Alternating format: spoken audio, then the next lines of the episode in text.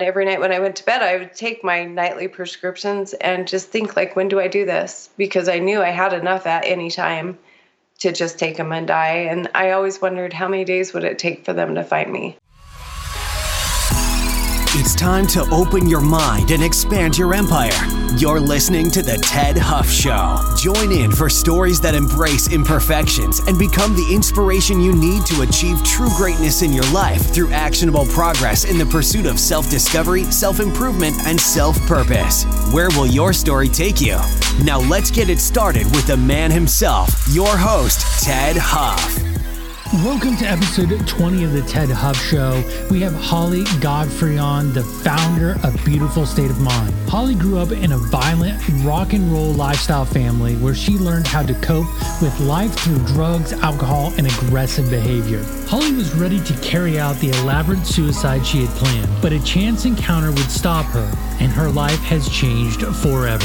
In this episode, you will hear how Holly became a product of her environment and how breast implant illness changed her perception of life and what she's doing to help others with this second chance. Hey, Holly, thanks for joining us on the Ted Huff Show. I'm so excited to have you on, especially the journey that you've gone through in your life is very interesting, and how you've overcome it is even more interesting. But let's get started with you kind of giving an overview with everybody of who Holly is today and what you've got going on before we start to dive into how you got there. Mm-hmm. All right. Thanks for having me on your show. I'm excited to do this segment with you. I guess where I come from is I'm a child of two alcoholics and drug addicts, and had a bit of a rough childhood, a lot of abuse, and then I continued into abusing myself the same way that my parents did. In the past couple of years, I've overcome a lot. I've turned my life around and found my worth, and now I'm just really focused on helping other people find that strength within. You mentioned growing up as a child of two alcoholics. I know you have a younger sister as well. You really grew up in the drugs and rock and roll lifestyle. Tell us what that was like and kind of give everybody an understanding of what that really was, because we say it and it's like, oh yeah, okay, cool. That means loud music and people hanging out, but it's a little bit more intense than that. It is. It's dirty. Growing up in it, I thought that it was really cool that we were living that way, because we just thought my dad was such a rock star, and the other guys in the band, they were our uncles, and that's the life we knew. But really what it boiled down to was my dad being at the bar every night, practicing if they weren't playing at the bar. We had that party atmosphere around us all the time. My mom worked in a bar on and off if she had a job, and it was a lot of turmoil. They fought a lot. Of course, with any couple that drinks a lot comes a lot of fighting, and it was just very, it was violent, and at the same time, like, we thought it was really fun. It's funny, when the bar would shut down at night, the bar that was maybe a mile away, I always joke that we could see a parade of cars coming to my house at like 2 a.m. And there's all these people hanging out, partying, and they were doing cocaine. And I remember my mom having this piece of depression glass. It was a cake plate, and it was pink. And I remember lines of cocaine drawn out on that. Oh, my goodness. And keg parties, my mom made all the food, and we'd always have a keg, and there was a net in the backyard with people playing volleyball, and we had a ping pong table. It was just, I grew up thinking that life was a party. Growing up in Utah, primarily a Mormon state, I definitely was the outcast. Friends weren't really allowed to stay the night very often. They didn't like my parents. My dad had pot growing downstairs in our spare room, with a whole hydroponic garden going with lights and everything. And I can imagine that didn't go over too well with law enforcement if they ever found out. No, yeah. So One of my babysitters called the cops one night thinking somebody was in my garage, and we had cats, and the cat had a litter of babies. So she heard something out in the garage and called the cops, and the cops came through. My dad was playing that night, you know, and my mom was out with them, and those cops came through and saw my dad's plants and took them all. So that babysitter never babysat again. But yeah. You know, we just grew up thinking it was okay. You know, if we lost a tooth and we were in bed and the tooth fairy was supposed to come that night, we had a line of people at our bedroom doors coming in and sticking money underneath our pillow. And I remember waking up one morning and I had like $27 under my pillow because all my mom's friends, you know, oh, look how cute she is sleeping. And we'd wake up in the morning and there'd be people passed out all over the house, and we would, you know, nudge whoever was there and say, hey, will you make me some cereal? And we just grew up thinking all those people were our aunts and uncles. And, you know, my mom was beautiful. She was just a knockout. And my dad was the rock star. And if you can imagine, like, I thought that was big. I didn't realize he's just a small town band playing in bars. You know, he did tour a lot of the western states, but I thought it was great until the fighting got really bad. So, and then, you know, I just wanted dad to be home and mom to be sober. Because in a family dynamic like that, it sometimes is, it's hard to feel like you fit in with the family. And it also, as you mentioned, fitting in with the folks in the area that you lived. What did you do to feel like you were part of a group, a community, a tribe? What things did you do as a child that pulled you into one group or another, or pulled you away from stuff? What were some of the things that you may have done? My sister's about 4.5 years younger than me, and early on, I wanted to be part of the neighborhood kids. I wanted to feel like I fit in. So I would oftentimes go to church with them and go to primary and try to, you know, fit in that way. But I smelled like smoke because my mom smoked in the house. So this is the 70s, early 80s. And although we knew that it was bad, it still wasn't a big deal to smoke in the house. So I went, you know, into the LDS church smelling of smoke, and they would send home pamphlets about smoking or finding, you know, God or whatever. And they had me stash those all over the house. I remember putting them like in the silverware drawer and in my mom's books. And my mom said, hell no, you're not doing this anymore. You're not going to the church, you know? So she took me out of that environment. So I started hanging out with the bad kids. I started hanging out with people that fit my family dynamic. I started smoking when I was about 12. And by the time I was 15 years old, I was my mom's best friend, and I partied with her.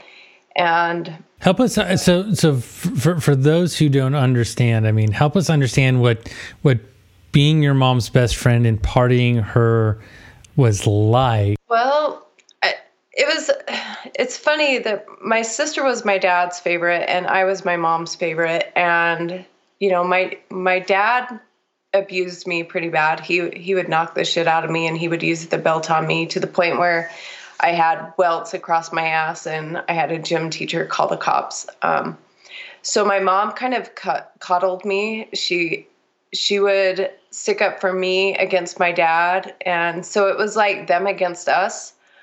And as my mom's drinking got worse, you know, she was treated so bad by my dad, and we just needed to be best friends. So she would, as early as 14 years old, my dad had a job at that point and she didn't. And so her and I would stay up all night and we'd watch Little House on the Prairie or the other show with the car kit on it. I can't remember, but we would push the car out of the driveway and down the street, and then we'd start it about a block away so that he didn't hear us leave, and we would go to 7-Eleven up the street.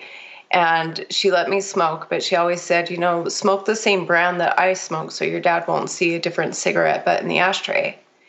And so I did, and then she started buying me wine coolers, and this is back when you could rent a VHS movie at 7-Eleven. So we would just stay up all night drinking and smoking, and I I really think I just wanted her to love me so much that I just wanted to be whatever she needed me to be. Even though we had our horrible moments too, man, we knocked the hell out of each other. She was a mean drunk. But it just, you know, we'd hear my dad get up for work and he'd go in to wake my sister up, and me and my mom would have a bed made on the floor in front of the TV, and we'd pretend to be asleep. And then we'd sleep all day.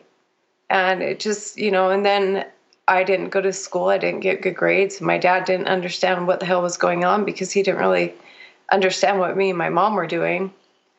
But by the time I turned 15, my mom and dad separated, and she was doing a lot of cocaine, and she was freebasing it, and her boyfriends that she had were doing that. And one night she said, you know what? I know you're going to do cocaine eventually, and I'd rather you just do it with me than try it out on the street. And I had a friend over at the time, my friend Heidi, and my mom gave us lines all night. And we sat there and watched her freebase it and how high she was. And we ended up trying to freebase with her too. And I was so sick. I was sick that whole night, throwing up, and then she made me go to school the next day. So it just progressively got worse and worse over the years. And I think just because she was so sad and she knew what she was amounting to, and it, you know, she wanted me on her side. So the way to get me on her side was to have me join her in everything she was doing. In preparing for today, you had mentioned, you know, shortly after all of that started, that you ended up having to take a trip to Chicago for a little while. Yeah. Did that trigger something in your mindset, and or looking back, does that change the way you look at things? You know, it was a really bad spot for me. The way that we grew up, early on, we had a really great life. My mom and dad had their shit together, and we would have dinner every night, and we sat at the table together, and we camped and hiked and everything. We really had a great life. But once that started dissipating, I think I reached out anyway to get attention. Mm-hmm. And, you know, any attention, even bad, is attention. And so I started hanging out with older men, not, you know, 5 or 6 years older than me. And I just started getting in a lot of trouble. And so I got myself in some trouble, and my mom and dad were going through their divorce at that time. And I ended up pregnant at 15 years old, and they sent me to Chicago, and my aunt lives there, my mom's sister. And, I got there, and, you know, they had my future mapped out for me. Clearly, I didn't end up having a baby, but I think I was just crying out for anybody's attention, anybody to, I don't know. It was an ugly time, and looking back now, I feel sorry for that little girl. Like, if I could find little girls like that right now, the things I could tell them to help them through, because it is sad. I was a mess, and it just got worse too. I didn't really learn from the mistakes I made. They just seemed to be normal. And, you know, I was hanging out with the same type of person. So it's not like I was hanging out with this bunch of religious girls that went to primary every day and everything, and I was the bad girl. I just fit in because I was hanging out with all the bad kids. So it never really seemed to be a big deal that I was getting into all that trouble.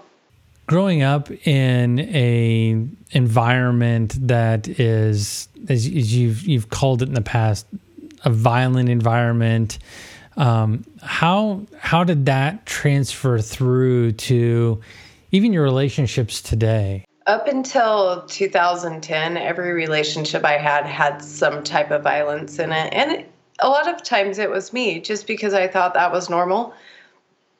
I would get really mad or really frustrated, and my way to deal with that was to hit, or I was just really violent and had a lot of anger issues. And it seems like every guy that I was with had the same ones, or maybe I brought those out in them. But until 2010, or actually 2009, I was married at the time, and me and my husband got in a fight on Valentine's night. And that's the perfect night to get into a fight, isn't it? You know, our night, our big date for Valentine's was to go get some cocaine and go to the bar. And we got home and fought that night. And eventually, you know, I went to go get in bed with my daughter thinking it would stop. And he grabbed a gun and told me he was going to kill himself. So I called the cops and they took us both to jail. Wow. And it was both of you? Yeah. And there's got to be a good reason behind that one. There is. I wouldn't have gone to jail if I would have kept my mouth shut, but he had ran out the door with the gun, and in between the time that I called the cops and they got there, he had come back to the house and gave me the gun, and my daughter went and hid it. My oldest was there. And so when they got there, I was really combative and screaming at them because they had their guns drawn on him and he was on the ground, and I was screaming, please don't shoot him. And I was just interrupting in what they were trying to do. So they took us both. They did drop my charges, but you know, this all happened in front of my oldest daughter, and she had to write a report about it, and she didn't talk to me for about 6 months. And rightfully so. And I ended up losing custody of my youngest one, too, because her dad found out about the night and took me to court and fought and won. And I know now I was teaching them, you know, the habits that have been passed down from my mom and dad on to me. And thank God, both of my daughters have amazing dads and very normal lives. And, you know, they don't act the way that I did. So I'm really thankful for that. But, you know, until that divorce, I just, that's the same relationships that my parents had, and I had them all those years too. So I finally got out of that, and thank God. You're very open with the fact that you had breast augmentation surgery and then found that you had the breast implant illness as well. Going back to getting that surgery that led to the breast implant illness, do you remember what the thought process or the driver was to go through the surgery to begin with? Yeah. And what was going on in your life at that time too? I was partying. I was part of a bar. Me and some friends opened up. I did some construction and I found the funding for it. So they gave me a portion of the bar. This is back in the rave, you know, days when the rave was getting big, and we were doing ecstasy and ketamine and GHB and coke and drinking. And, you know, I was right in the middle of this scene, and I don't know, I loved the attention. And then I had my younger sister that was 5'9" and beautiful. And I always felt really inferior to her. I always felt like I wasn't as pretty and that guys liked her more than me. And her and I went on a trip to Vegas and won some money. And when we came back, she got hers done. And I ended up finding enough money to get mine done too. And so I really just think that I was so insecure with myself, and boobs were a way to get attention. I wanted guys to look at me, and I wanted to be looked at as sexy. And I think in today's society, you know, there's this standard of what a woman is supposed to look like and what qualifies her as pretty or sexy or beautiful. And we as women are always trying to chase that down, or we feel inadequate if we're not there. And it makes me sad that all these women feel that way, or that we're out getting Botox or whatever it may be. We never feel 100%. And this has led so many women to get breast implants. And there's so many that have had the illness and gone through years and years. I went through 15 years of being sick. So just recently, almost a year ago, I had those removed, and my life's completely changed. On May 4th, a year ago, just about, you had them removed. What made you start researching to see what was going on? I mean, you'd mentioned to me that you just didn't feel right, but what was that breaking point for you that you're like, I'm just going to Google the heck out of this thing and figure out or Google the heck out of whatever the symptoms were to really start to figure out what was going on. You know, I had been actively looking for an answer to the way I felt for years, and I did get diagnosed with an autoimmune disease that affects your bones and joints. And after that, every time I went in with a new problem, new symptom, they would just say, hey, it's your ankylosing spondylitis. And I'm sorry, what? Me. It's ankylosing spondylitis. Okay, so basically that's a mouthful. That fusing of the bones. So all of my bones in my body are fusing together. And it is painful. I've got it under control pretty well now, but I just kept getting more and more symptoms. I just felt like I had the flu all the time. My fingers or my hands were swollen. My veins were popping out. My skin was yellow. My eyes were gray. I had no energy. I mean, just getting out of bed in the morning was excruciating. I just couldn't do it. I ended up quitting my job and working for myself because I was having a really hard time getting to work on time and fulfilling, you know, my duties. So going to the doctor, I'm assuming that, you know, they tested for something and it's like, yep, tested for this. And kind of for those women that are watching or listening, what types of things started popping up? And it really, for you, were like, this isn't making a whole lot of sense, that led you to the breast implant illness. The way I got led to the breast implant illness was actually my nail lady. She had listened to me for a couple of years complain about everything wrong with me. Like, oh, they can't figure this out. Now I've tested positive for Hashimoto's or lupus, or I've got fibromyalgia, rheumatoid arthritis. I mean, everything that you could possibly have. That's quite a list. But the doctors, and it's even more than that. It's insane. The things I had pleurisy in my chest. I had costochondritis. I had a heart condition called SVT, and I had to have surgery on my heart.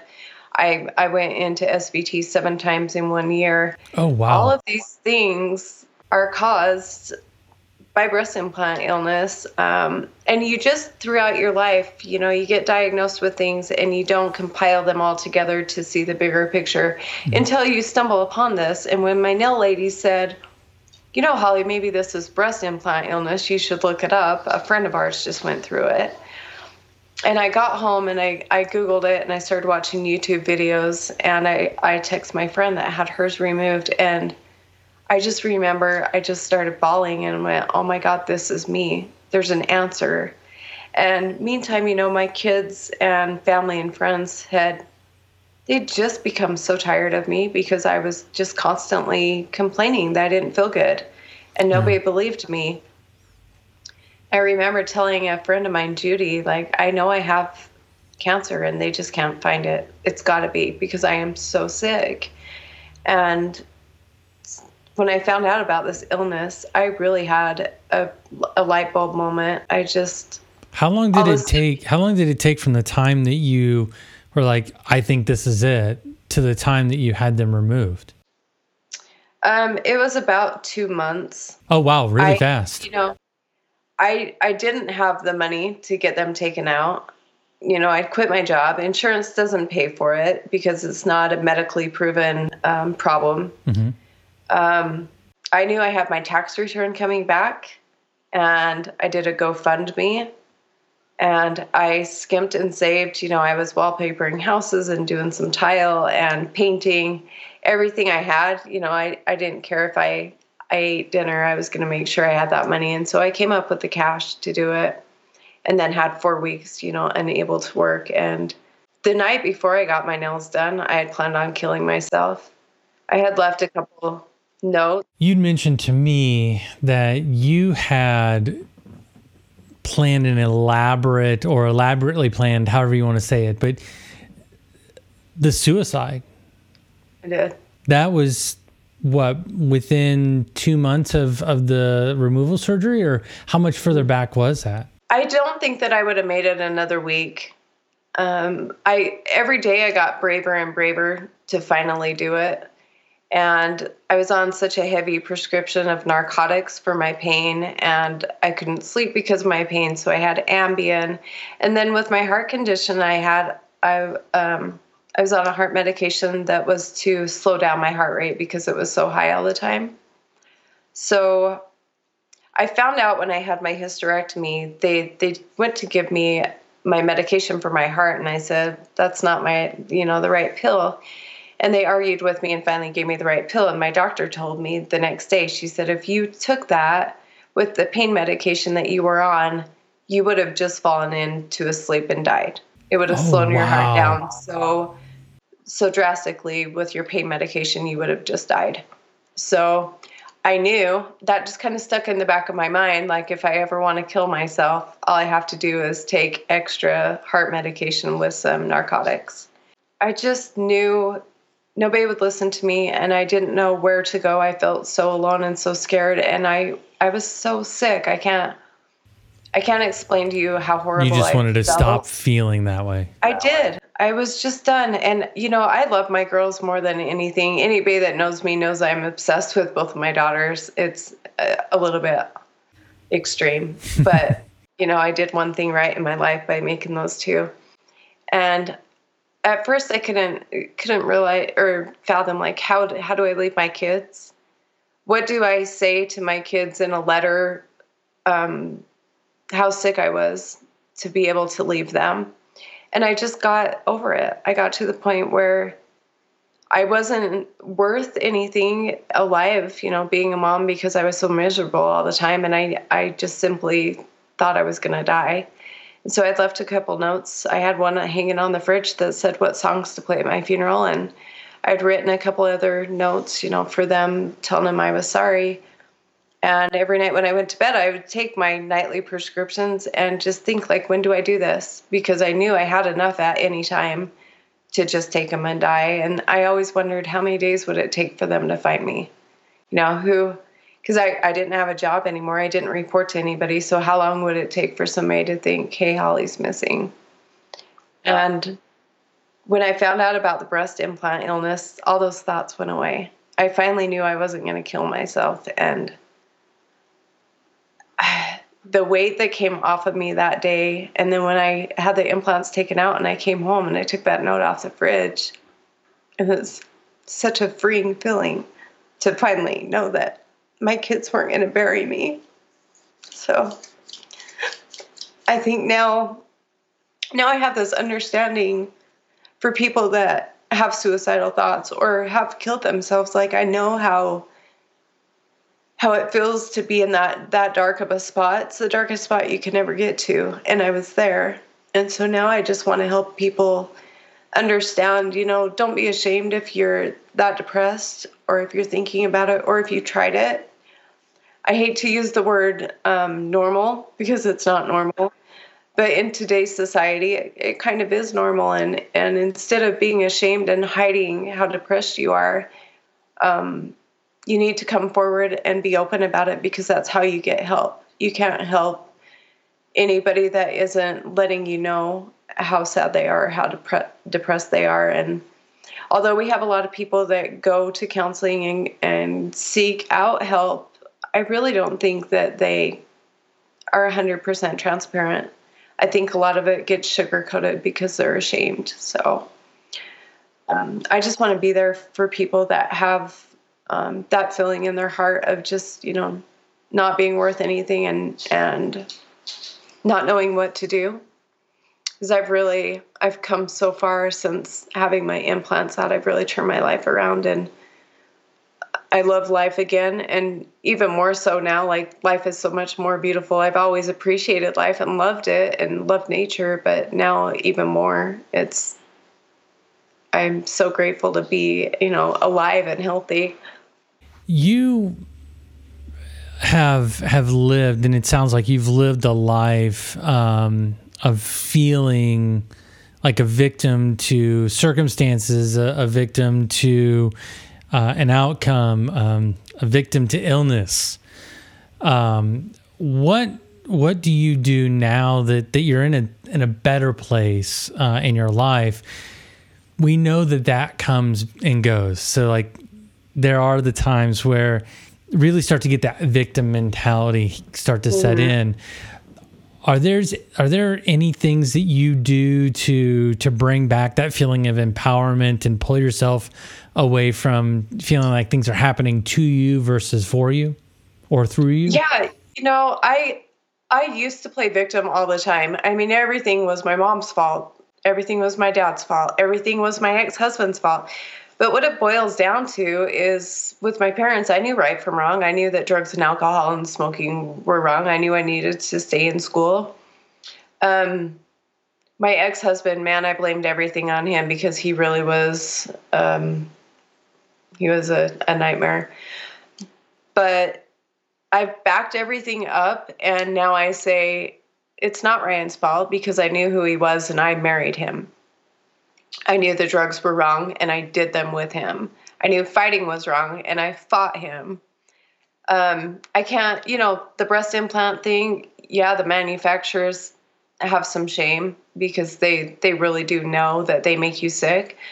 But what if I had more self-confidence and didn't think I had to change myself to be loved? Then I wouldn't have got the implant. So I just really try to not play victim anymore and turn everything around. I'm a firm believer in you can't fix anything that you don't own. I love the saying, own your shit, because you can't fix anything if you don't. You put blame, well, it's so-and-so's fault. Well, it's not going to get fixed because so-and-so is not going to fix it. And when I am having my down days, I get outside. That played a huge part in my recovery with my depression and my illness. I quit smoking and I quit drinking, and I went and bought a $50 bike at Walmart to see if I would actually use it or if it would collect dust. And I found I loved the feeling of being on that bike and going down a trail and seeing all of the colors and the birds and other people. I say hi to everybody. I don't care how grumpy they look. I say hi to everybody and smile. I'm hiking a lot, and I find that there is beauty all around us. I don't care where you are. You could be walking down a dirty alley and find something that's pretty. You just really have to look for it and truly want to find it. And now that's my goal in life, is to teach that to other people. I'm trying to get heavily involved with community and with some outreach programs and put myself out there. And I've designed a business specifically for Utah. I mean, I went to an event today that is for the community of Salt Lake, for drug abusers and homeless people. And it was a really cool outreach program that my friends are part of. And I went and involved myself with that today. And some of those people were as normal as you and I years ago, and just happened to get the wrong doctor that put them on the wrong medication. And so it's my mission now to really help my community and even further than Utah, but I just want to make a difference and take these people in and say, look, I know how you feel. I 100% identify with that dark, lonely, horrible place. And let me show you how I got out of it. Let me take you on a hike. Let me grab a bike. Let's go for a bike ride. Anything that I can do to help them. I think it's working, and it feels so good. I get so giddy every day when somebody texts me and says, thank you for sharing your story. I went for a walk today, or I drove up the canyon and I did feel better. I really feel like I'm making my mark, and it makes all of this worth it. Now I look at it, and maybe I was supposed to have my parents. Maybe I was supposed to have the illness, because now what I'm doing with it makes sense. I'm really making a positive out of it. You developed a brand called Beautiful. Yeah. And by the way, you guys can check it out in the show notes there. So if you're watching the YouTube video, you'll see she just held up a hat. But if you're listening in the show notes, she started Beautiful as a way to share, at least that's how I see it, as a way to share her outdoor therapy with everybody.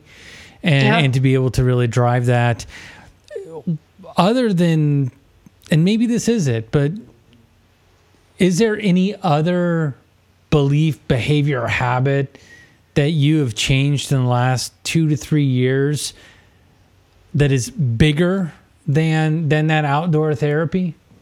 I had to step away from the alcohol and drugs and really get raw with myself and just accept who I was and what I put myself through.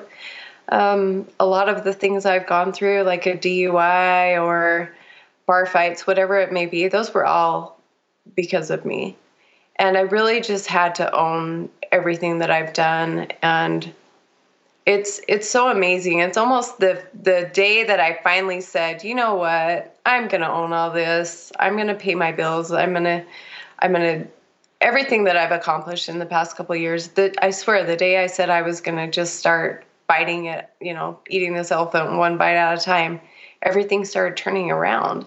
And I think for me, that was key, was just owning it and stop blaming everybody and stop playing victim.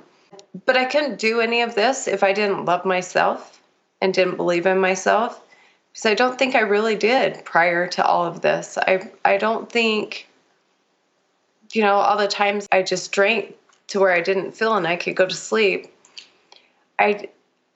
I don't think it was until I got rid of all of those habits and that disrespect of myself, started really loving myself, that all of this has turned around. So you'd mentioned that you've started reading books to help you. What would you say is the one that has helped you the most at this point? Not so much a book, but a person. Mel Robbins is my favorite. She speaks to me. I understand her language. I think that her past is similar to mine, like the way we treated people and the way we treated ourselves. So I just finished another one of her books night before last, and I was actually pissed off that it was over because I'm like, where do I go from here? Like, what do I read next? And Joe Dispenza, Breaking the Habit of Being Yourself, is such a good, powerful, in-depth book, where you really look at the chemistry of the brain and how we get used to, it's basically a chemical dependency, just like drugs and alcohol. We get used to those chemicals that we're producing in our brain based on a pattern or an event, such as fighting or sadness. So that was an eye-opener for me. That made sense to me of why I keep going back to the same repetitive lifestyle. I love Dr. Joe. God, he's just brilliant. He's amazing. And that book, somebody recommended that to me, and I listened to it in a weekend driving to St. George and back. And I came back, and I just felt like I was a different person, because I was like, I had that, oh, okay, aha moment. Now I understand how our brain works. For those people who are out there that may be going through a hard time or are recovering from experiences similar or just as traumatic as what you've gone through, let's give them 3 tactics that they can walk away with after listening today to help them get through and or become that person that they want to be. The one that has really helped me, and I came up with a hashtag for it, it's say what you do what you say. I think if you wake up every day and you know who you want to be, and you're on your way, you're on that path, but you're just a little unsure, you really just have to start acting like the person that you want to be. I 100% believe this works. When I quit smoking, I was a smoker for 30 years, and I did love to smoke. It was a habit I enjoyed. I woke up every morning and I would say out loud repetitively, I don't smoke, I'm not a smoker, I don't smell like smoke. And, I just finally started believing what I was telling myself. And I think that's really important.